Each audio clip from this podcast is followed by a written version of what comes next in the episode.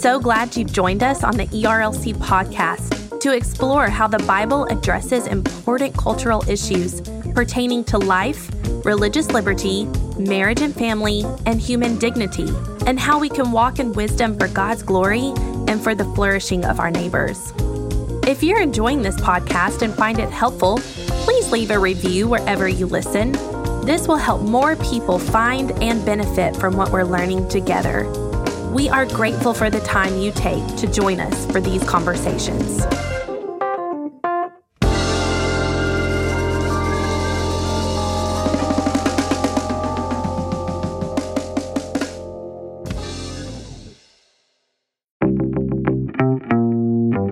Well, welcome back to another episode of Weekly Tech, a podcast about ethics, theology, and philosophy in a technological society. Weekly Tech is a project of the Ethics and Religious Liberty Commission, and I'm your host, Jason Thacker.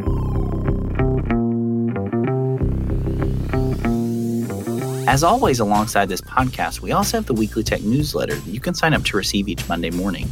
This resource is designed to prepare you to think deeply about the pressing technology issues of our day, as well as to stay up to date on the latest technology news and top resources. You can subscribe now at jasonthacker.com slash weeklytech. In today's episode, I'm joined by Dr. Thaddeus Williams, an associate professor of systematic theology at Biola University. And we talk about his recent book, Confronting Injustice Without Compromising Truth, and the role of social media in these divided times. He's also taught philosophy and literature at Saddleback College, jurisprudence at Trinity Law School, and was a lecturer in worldview studies at L'Abri Fellowships in Switzerland and Holland. He resides in Orange County, California, with his wife and four kids. And now let's join our conversation. Well, Dr. Williams, thank you so much for joining us here on Weekly Tech today. As we get started, can you tell us a little bit about your background, kind of what got you interested in a lot of these topics, and why you ended up writing this book? Sure, that's a great question. You know, I teach systematic theology at Biola University, and I've always considered myself sort of a generalist where, you know, I, I am fixated on how the lordship of Jesus applies to every square inch of life. So, from where I'm coming from, there's really nothing out of bounds or any territory of reality that Jesus doesn't declare mine. Um, so, I've been interested in literature and art, and, and most of my books. Um, I sort of want readers to be confused like, what am I reading? Is this apologetics? Is this systematic theology? Is this church history? Is this literature? Um, is this poetry? Um, and the answer is yes. it's all those things because, again, if Jesus is Lord over every square inch, then uh, we should reflect that as best we can.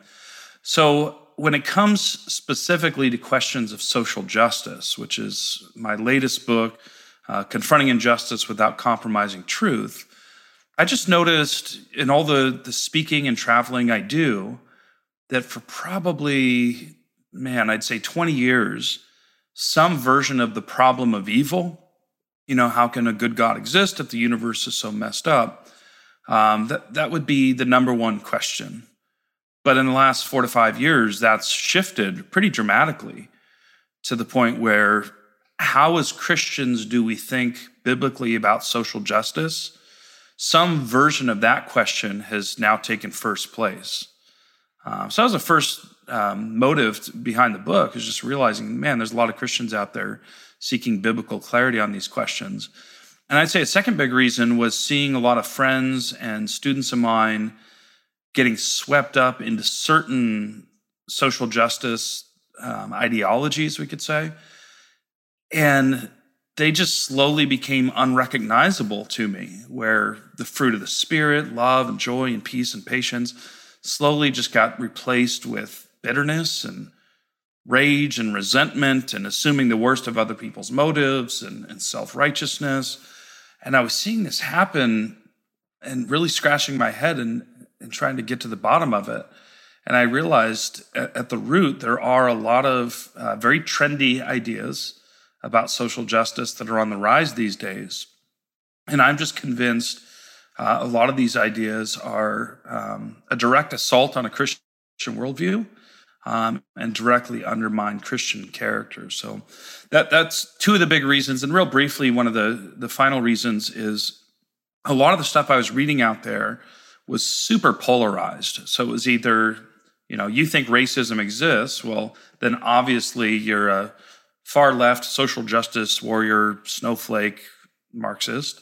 Or maybe you think this or that isn't uh, as racist as it's cracked up to be. Okay, well, obviously you're you're an alt right, um, fascist neo Nazi or something, and and I'm only slightly slightly embellishing there. That tends to be the way these conversations go. And so I, I hope to put out a resource that could actually draw Christians together um, to think it through biblically and as charitably as possible. Yeah, that's one thing I notice about the work is that you do take a very balanced approach to a lot of these issues. You have a lot of different contributors. One of my favorite people is you have John Perkins doing the foreword for the book. Um, always love uh, Dr. Perkins and the work that he does. And in the book, you really lay out, I think a lot of people is exactly what you said, kind of when they hear social justice, there's an immediate image that comes to mind. But in the book, you lay out a Christian or a biblical vision for social justice and saying that you make the case that social justice isn't optional for the Christian. Can you help us to understand a little bit of a biblical understanding of social justice and the role of the Imago Dei in a lot of these conversations? Yeah, that's a, that's a great question. I mean, just think of how many passages God doesn't suggest, but he commands justice. So here's just a quick sampling do justice and righteousness, deliver from the hand of the oppressor him who has been robbed. Uh, most of us are familiar with Micah 6 8. It's not what does the Lord suggest of you, right? It's what does the Lord require of you, but to do justice and love kindness and walk humbly with your God. And this just is a running theme uh, from Old to New Testaments to do justice. And so I argued that, you know, there's no such thing as sort of a private injustice or even like a private sin that won't in some way affect others because sin just by its very nature and injustice by its very nature they're corrosive um, they, they send out sort of a destructive ripple effect on the people around us and so in a sense all injustice is social injustice and in the sense that it affects people around me. Um, and, and, the flip side of that coin is also true. If I'm doing real justice, it's going to bless the people around me. So, you know, there, there is sort of a raging controversy. Can we use the term social justice, um, especially since the term has been co opted by um, ideologues, political ideologues? In my view, is, you know, let's not get too hung up on, on terminology here. The term was invented by a, Christian thinker a little over 200 years ago. Um, and if it's being used and abused today, um, well, let's reclaim it and inject those letters with um, with biblical content. And so, throughout the book, I draw a distinction, a very basic distinction that runs throughout.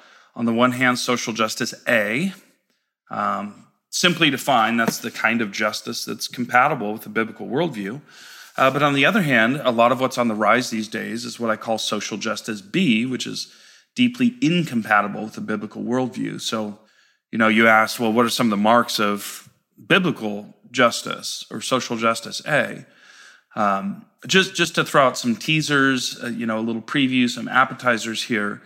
Um, think of that famous wedding passage where Paul's describing love right? Love is patient, love is kind. In that famous list defining love, Paul says that real love is not easily offended. It's not easily offended. I, I would say that's one mark of biblical justice, um, is it's marked by a, a slowness to take offense. This social justice B movement that, that we're seeing on the rise today is the exact opposite. It actually encourages and inspires people to take offense. Um, the more offended you are, the more virtuous you are by their standards. Um, a second uh, point of distinction is a biblical justice is going to start with the pride leveling reality from Paul's argument in Romans 3 that it's not just Jews as a people group who have sinned, it's not just um, Gentiles as a people group who have sinned, his argument crescendos in chapter three when he says, All have sinned and fallen short of the glory of God. So, in a biblical approach to justice, it's not going to play these kind of uh, intertribal identity group games of saying, Well, I'm in the good group. You know, we, we've been oppressed. You're in the bad group. You're the oppressors. Um, rather, it's going to cut through, or, or, I should say, it's sort of like a wrecking ball that, that smashes far left versions of identity politics and far right versions of identity politics, where, you know, my economic status or my skin tone or my XX or XY chromosomes will determine the worth and value of what I have to say. In a biblical view, no, we're, we're tragically united in Adam, but then there's this new identity, this in Christ identity that draws people together from every tongue, tribe, and nation. You know, Paul's argument in Galatians.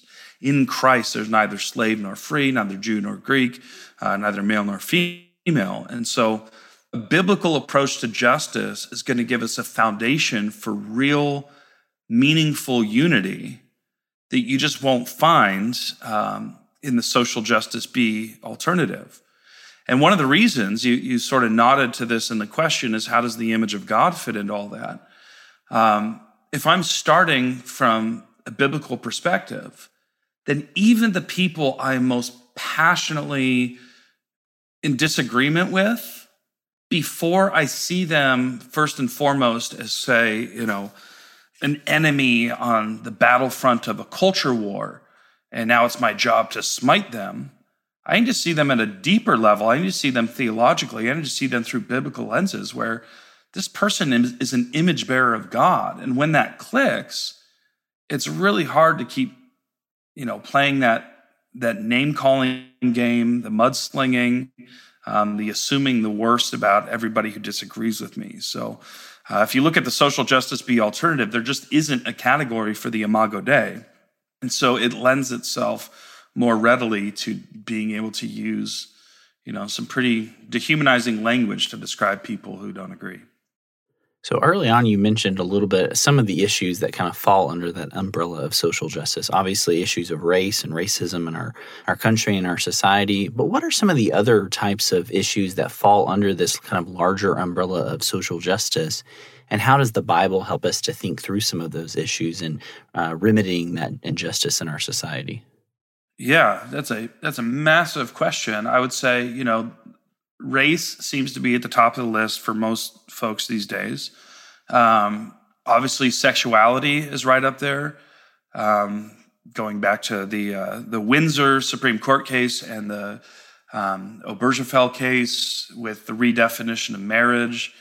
Um, and even since then, there's been a lot of momentum behind um, redefining the very meaning of our, our biology and gender. So, uh, questions of the transgender movement are wrapped up under the banner of social justice. Uh, questions about the size of government, capitalism versus socialism, so economic questions tend to be wrapped up in that. Um, the right to life um, versus abortion is certainly one of the, the leading headlines uh, under the social justice banner. Um, so yeah, it, it stretches you know a pretty vast field of complex questions, and it's sort of a minefield, right? Like it's hard to really navigate any of those questions without stepping on a mine here or there and offending somebody. Um, so I, I won't go through how specifically Scripture speaks to every one of those questions, um, but I will point to sort of a, a meta level biblical principle which is uh, when, when Jesus is described in the Old Testament, there's a passage that says, um, it's in Isaiah, he won't judge by what his eyes see or what his ears hear, um, but with discernment, he will make the right judgment. Um, Jesus indicts the Pharisees, I believe it's in John's gospel, um, because they're all bent out of shape at what they see as an injustice, a, a Sabbath day infraction, a violation of, of the Sabbath. And, and Jesus' has reprimanded them is, you know, don't judge by mere appearances, make the right judgments. Uh, there's a passage in Jeremiah where the text doesn't just say execute justice, but it says truly execute justice, which presupposes there are untrue ways to execute justice, ways that we think we're helping when we're actually hurting. Uh, and so I, I, try to build a case in the book as clearly as possible that it's it's not enough to just sort of repeat bumper sticker slogans about which lives matter. Um, it's not enough to just hashtag our solidarity with this or that group.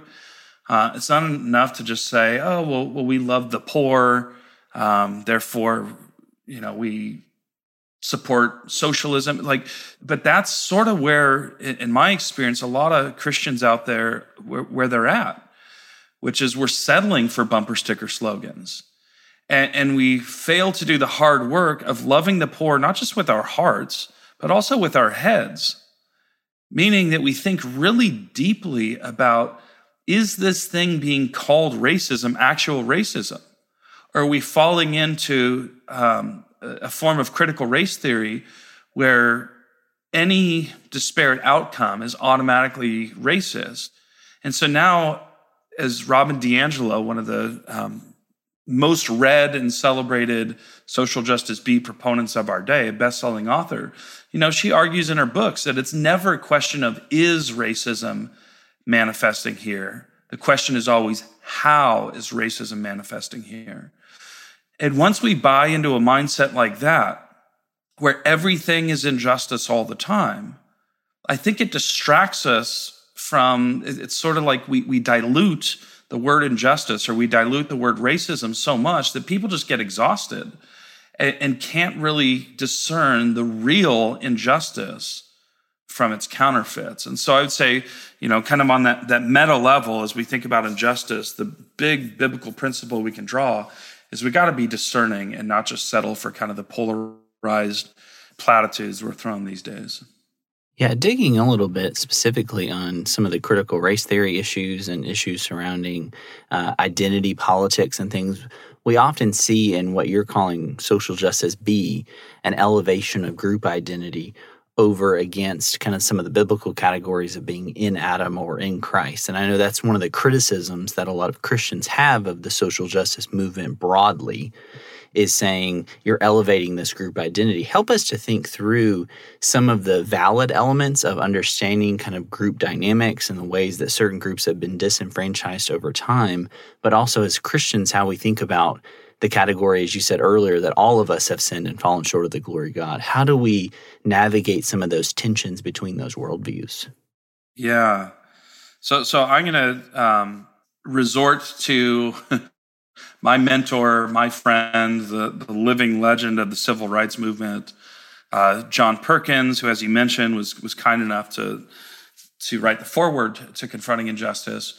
Um, and he he shares four basic points. You know, he just he just celebrated his 90th birthday not that long ago, and he's looking to the next generation of of Bible believing justice seekers.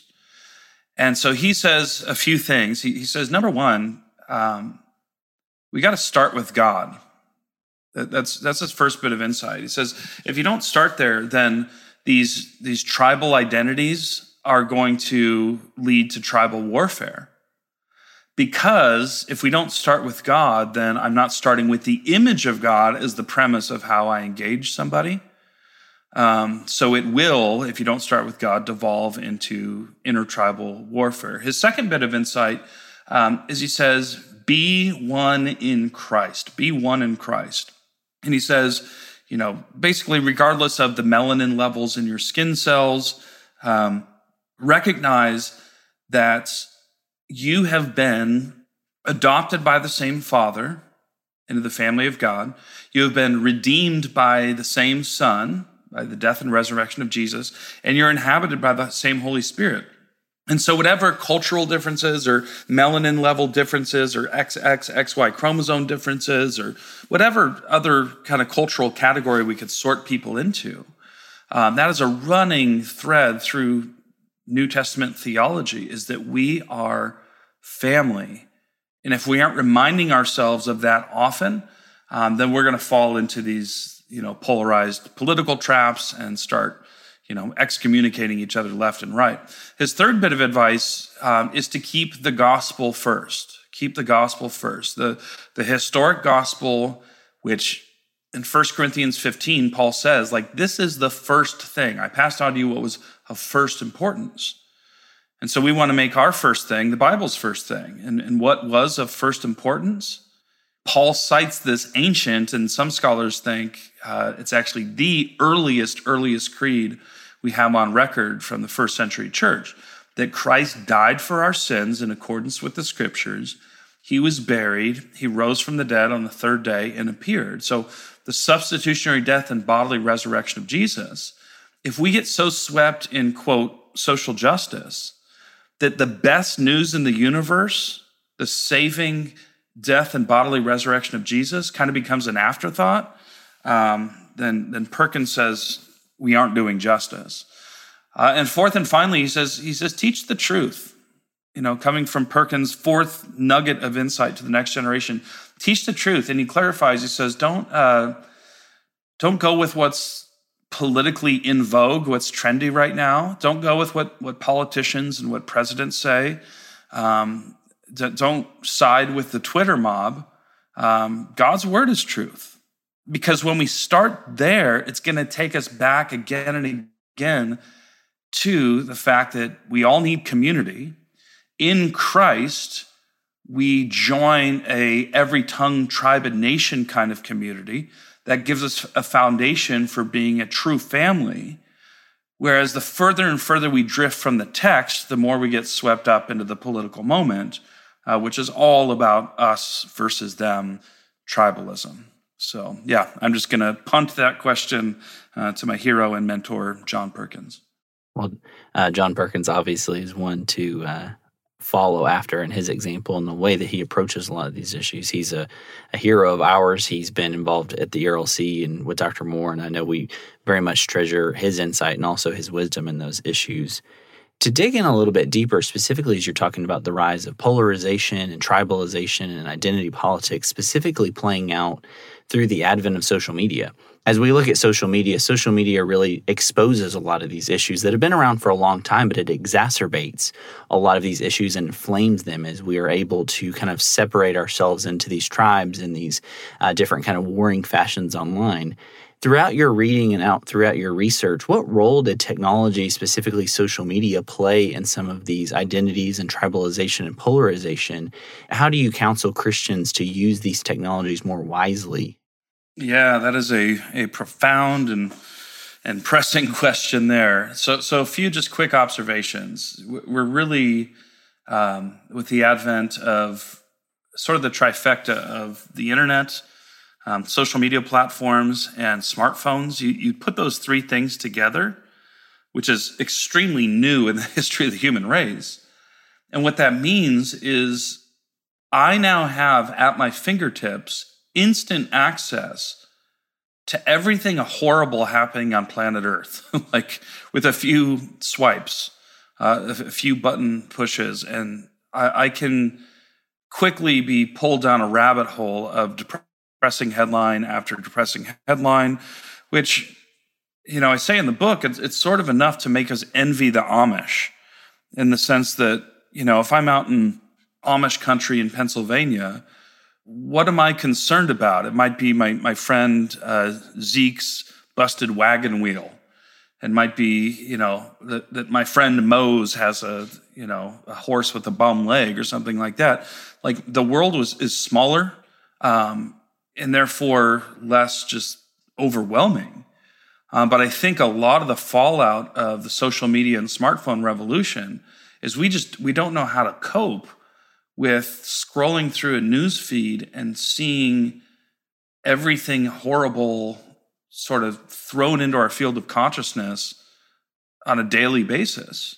So, so that, that's that's part of the problem. Um, the second part of it is uh, we need to contextualize the the rise of the, of social media when it happened, particularly in, in American history was we were coming out of the 90s. And in the 90s, you know, this is back when a dial up modem, modem sounded like, you know, the squeals of a dying cat kind of thing. And, and you would log on to AOL um, and you had so many hours. And the internet was really just in its infancy. Well, the internet came to be when I would argue um, relativism was at its peak in America. The, the anything goes attitude, really the only thing that was sinful in, in the mainstream 90s was calling anything sinful. So it was very much the anything goes uh, moment in American history. Well, part of the problem there is that that anything goes style relativism just doesn't fit our design. God designed us, according to scripture, to be part of an, an epic drama, a moral drama of good versus evil, to, to fight the principalities and the powers, to take every thought captive into obedience to Christ, to, to trample uh, the serpent, like all this powerful, epic moral imagery is all the way from the Old into the New Testament, because that's actually why we're designed is to be part of that grand moral melodrama. And relativism just took that from people because relativism just can't give you anything bigger than your own personal tastes and preferences. Certainly nothing bigger than you worth living or, if need be, dying for. Nobody's going to die for their favorite flavor of ice cream, right? We don't die for preferences. Um, so, on the heels of that, I, I would argue that relativism has a shelf life. It can only last in the society for so long before a craving for objective morality, absolutes bigger than us we're dying for, kicks in. And I think we're living through that right now as social media has become basically a, a fixture of, of life in the 21st century. And so you have a lot of people who were bored morally through the 90s who all of a sudden now the pendulum swings the opposite direction. So I need to to be a warrior. I need to um, to signal my virtue to the masses. I need to be able to to hashtag my solidarity or, or my outrage at every new headline because that's a heck of a lot more exciting. It makes me feel a lot better about myself than just sitting around you know, twiddling my thumbs as a relativist, licking my favorite ice cream flavor. So, so I think just setting it in the broader cultural context, that's part of what we're seeing is that convergence of a new technology that enables people to voice moral outrage unlike any platform humanity's ever seen, coming on the heels of a, a stage of extreme moral malaise and boredom.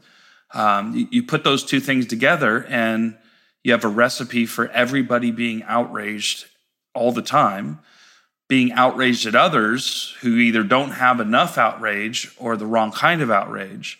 And I say in the book, it's really quite outrageous. Um, so, to the question, you know, what can Christians do in a moment like that? I would say, you know, we don't want to just write off social media. That one of the things the church has been great at through history is whenever there is a new um, innovation, new new ground is is pioneered in communication technology.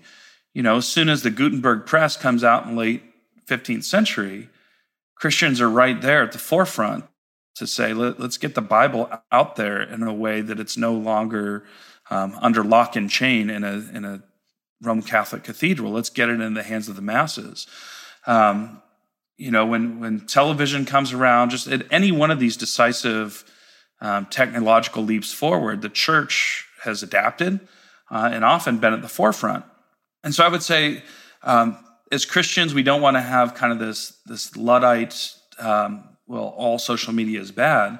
But I know people who are um, hearing the gospel for the first time through social media. Um, my, my dad is very active in doing sort of, he's got this mission field in cyberspace uh, where he's reaching out to Baha'is and he's reaching out to Mormons and Jehovah's Witnesses and Muslims, uh, and able to have meaningful points of contact and, and share the gospel. And so um, I, I, would say, you know, it's, it's not something to be afraid of as much as something to capitalize on uh, for the sake of the gospel. Yeah, I think that's a really helpful way to put it because often uh, we've recently had some guests on talking about the missiological impact of technology and how the church can embrace these tools for good. But even broader kind of social and political understanding that in many ways social media and smartphone technology has helped to expose certain bits of racism or areas where there has been abuse um, of fellow image bearers. And so, even having cell phone video and being able to see what's actually taking place rather than just simply taking people's words for it. But as you were talking, it reminded me a lot of a book that we've talked a little bit about here on Weekly Tech, Neil Postman's Amusing Ourselves to Death. And he's specifically writing this in like the late 80s, specifically talking about the rise of te- uh, television but you see a lot of his arguments paralleling to kind of making a lot of connections to modern day social media and a lot of the issues we're facing there because what he was showing is in many ways TV and by extension social media trivializes so much of what we see and we kind of grow numb to what's actually happening. So at the same time there's that exposing of a lot of injustice in our society, we can also grow very cold to it because we're seeing these things over and over again and often they're packaged in entertaining ways. So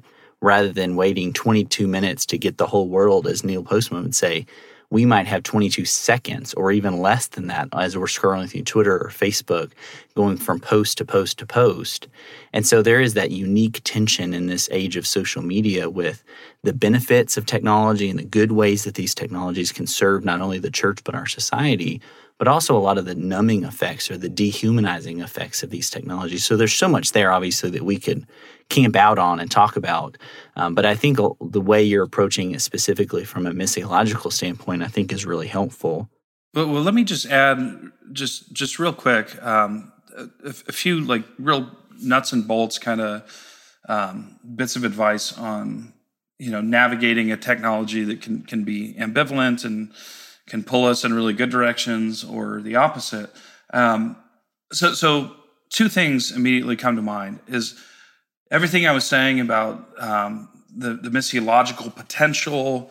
Um, we need to recognize something in the book that I describe as the Newman effect. And I'm borrowing here from a, a 2018 viral interview between uh, Canadian psychologist Jordan Peterson uh, and Channel 4 host Cathy Newman, where anytime Peterson makes a point, the response was, So you're saying, which quickly rose to meme status.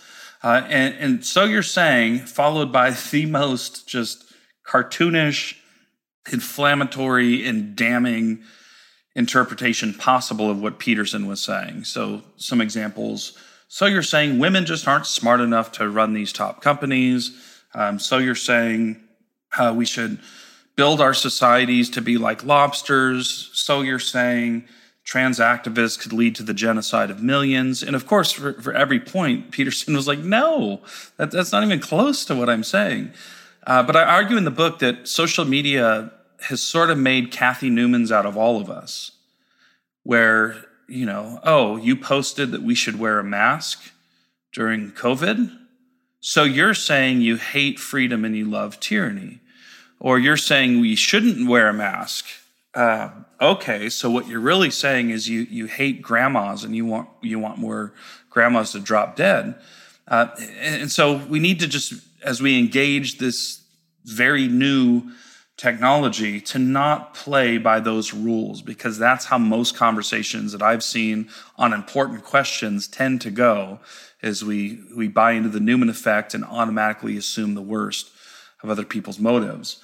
Um, the second bit of advice here is if you think of the rise of millennial and Gen Z folks who don't identify as religious, there, there's a clear uptick uh, over the course of the last 10 years.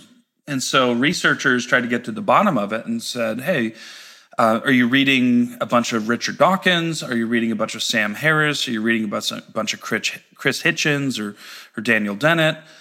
And, and most of the responses they got were, well, who were those guys? Wait, what? A book? You want me to read a 200 page book?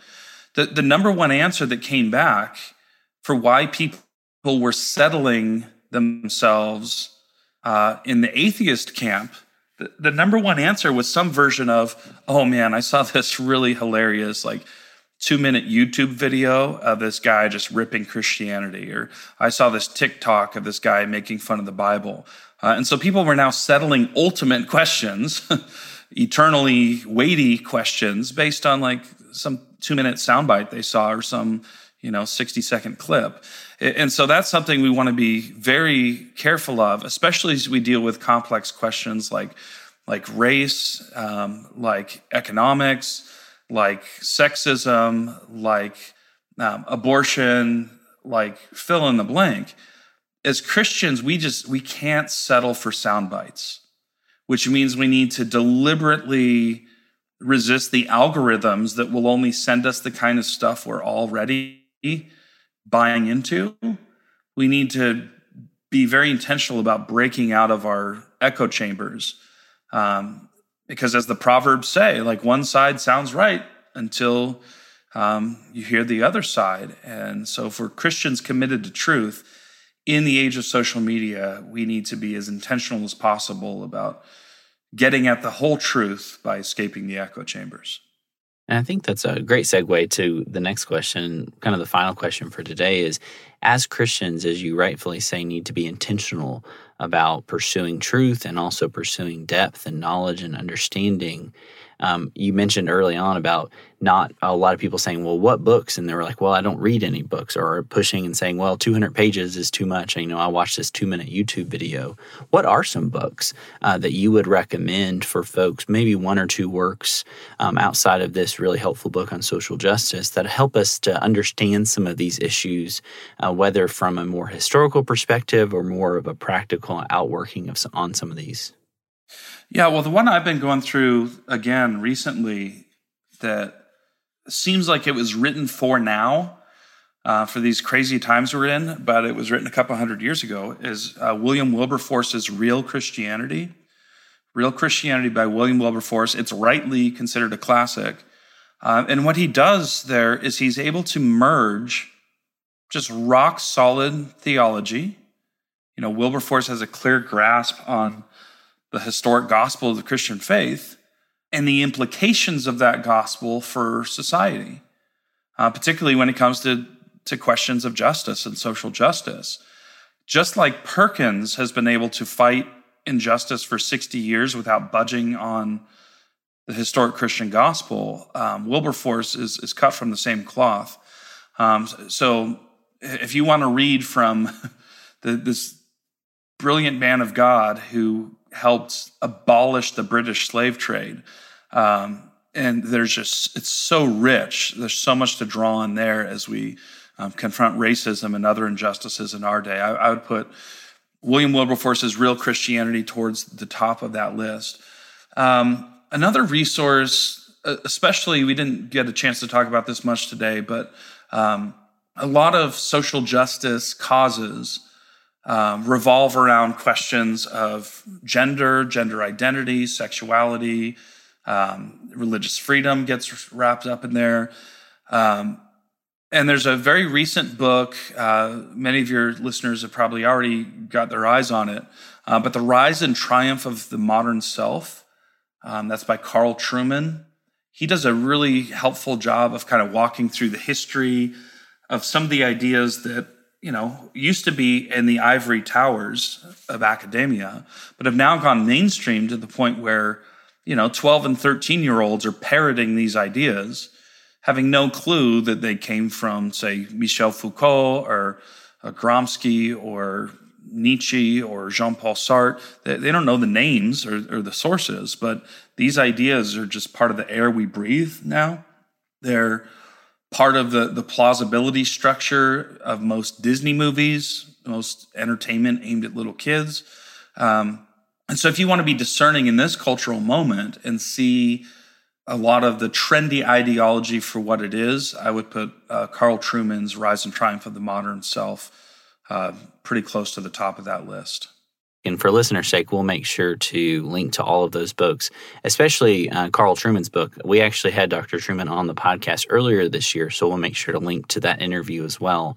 Um, because, as you said, it's a really helpful overview and kind of how we got to where we are um, type of book and understanding a lot of the modern issues that aren't just recent issues. They're actually more historical issues that we just uh, fail to understand a lot of the depth and the context there. And so, Dr. Williams, thank you so much for being here on Weekly Tech and for uh, allowing us to have a few minutes to pick your brain and to understand a little bit more of why you wrote this book and why this is important. Um, as you say early on in the book, uh, you don't make a lot of friends with the book uh, because you're kind of critiquing both sides of this, uh, sure. these issues and kind of going in and helping to provide a really helpful biblical understanding. So, thank you for your work on that. Absolutely. It's been a joy to be with you. Thanks for having me. Well, from all of us here at Weekly Tech, I want to say thank you for listening. If you enjoy Weekly Tech, would you consider leaving us a review on Apple Podcasts, Spotify, or your favorite podcasting app? These reviews really help us to know how we're doing and also to share the word about Weekly Tech with others. As a reminder, you can connect with Dr. Williams and learn more about his work as well as the books he recommended in the show notes. You can also sign up to receive the Weekly Tech email briefing each Monday morning This resource is designed to prepare you to think deeply about the pressing technology issues of our day, alongside the top tech news. You can subscribe at jasonthacker.com slash weeklytech. Thank you, and I hope you have a great week.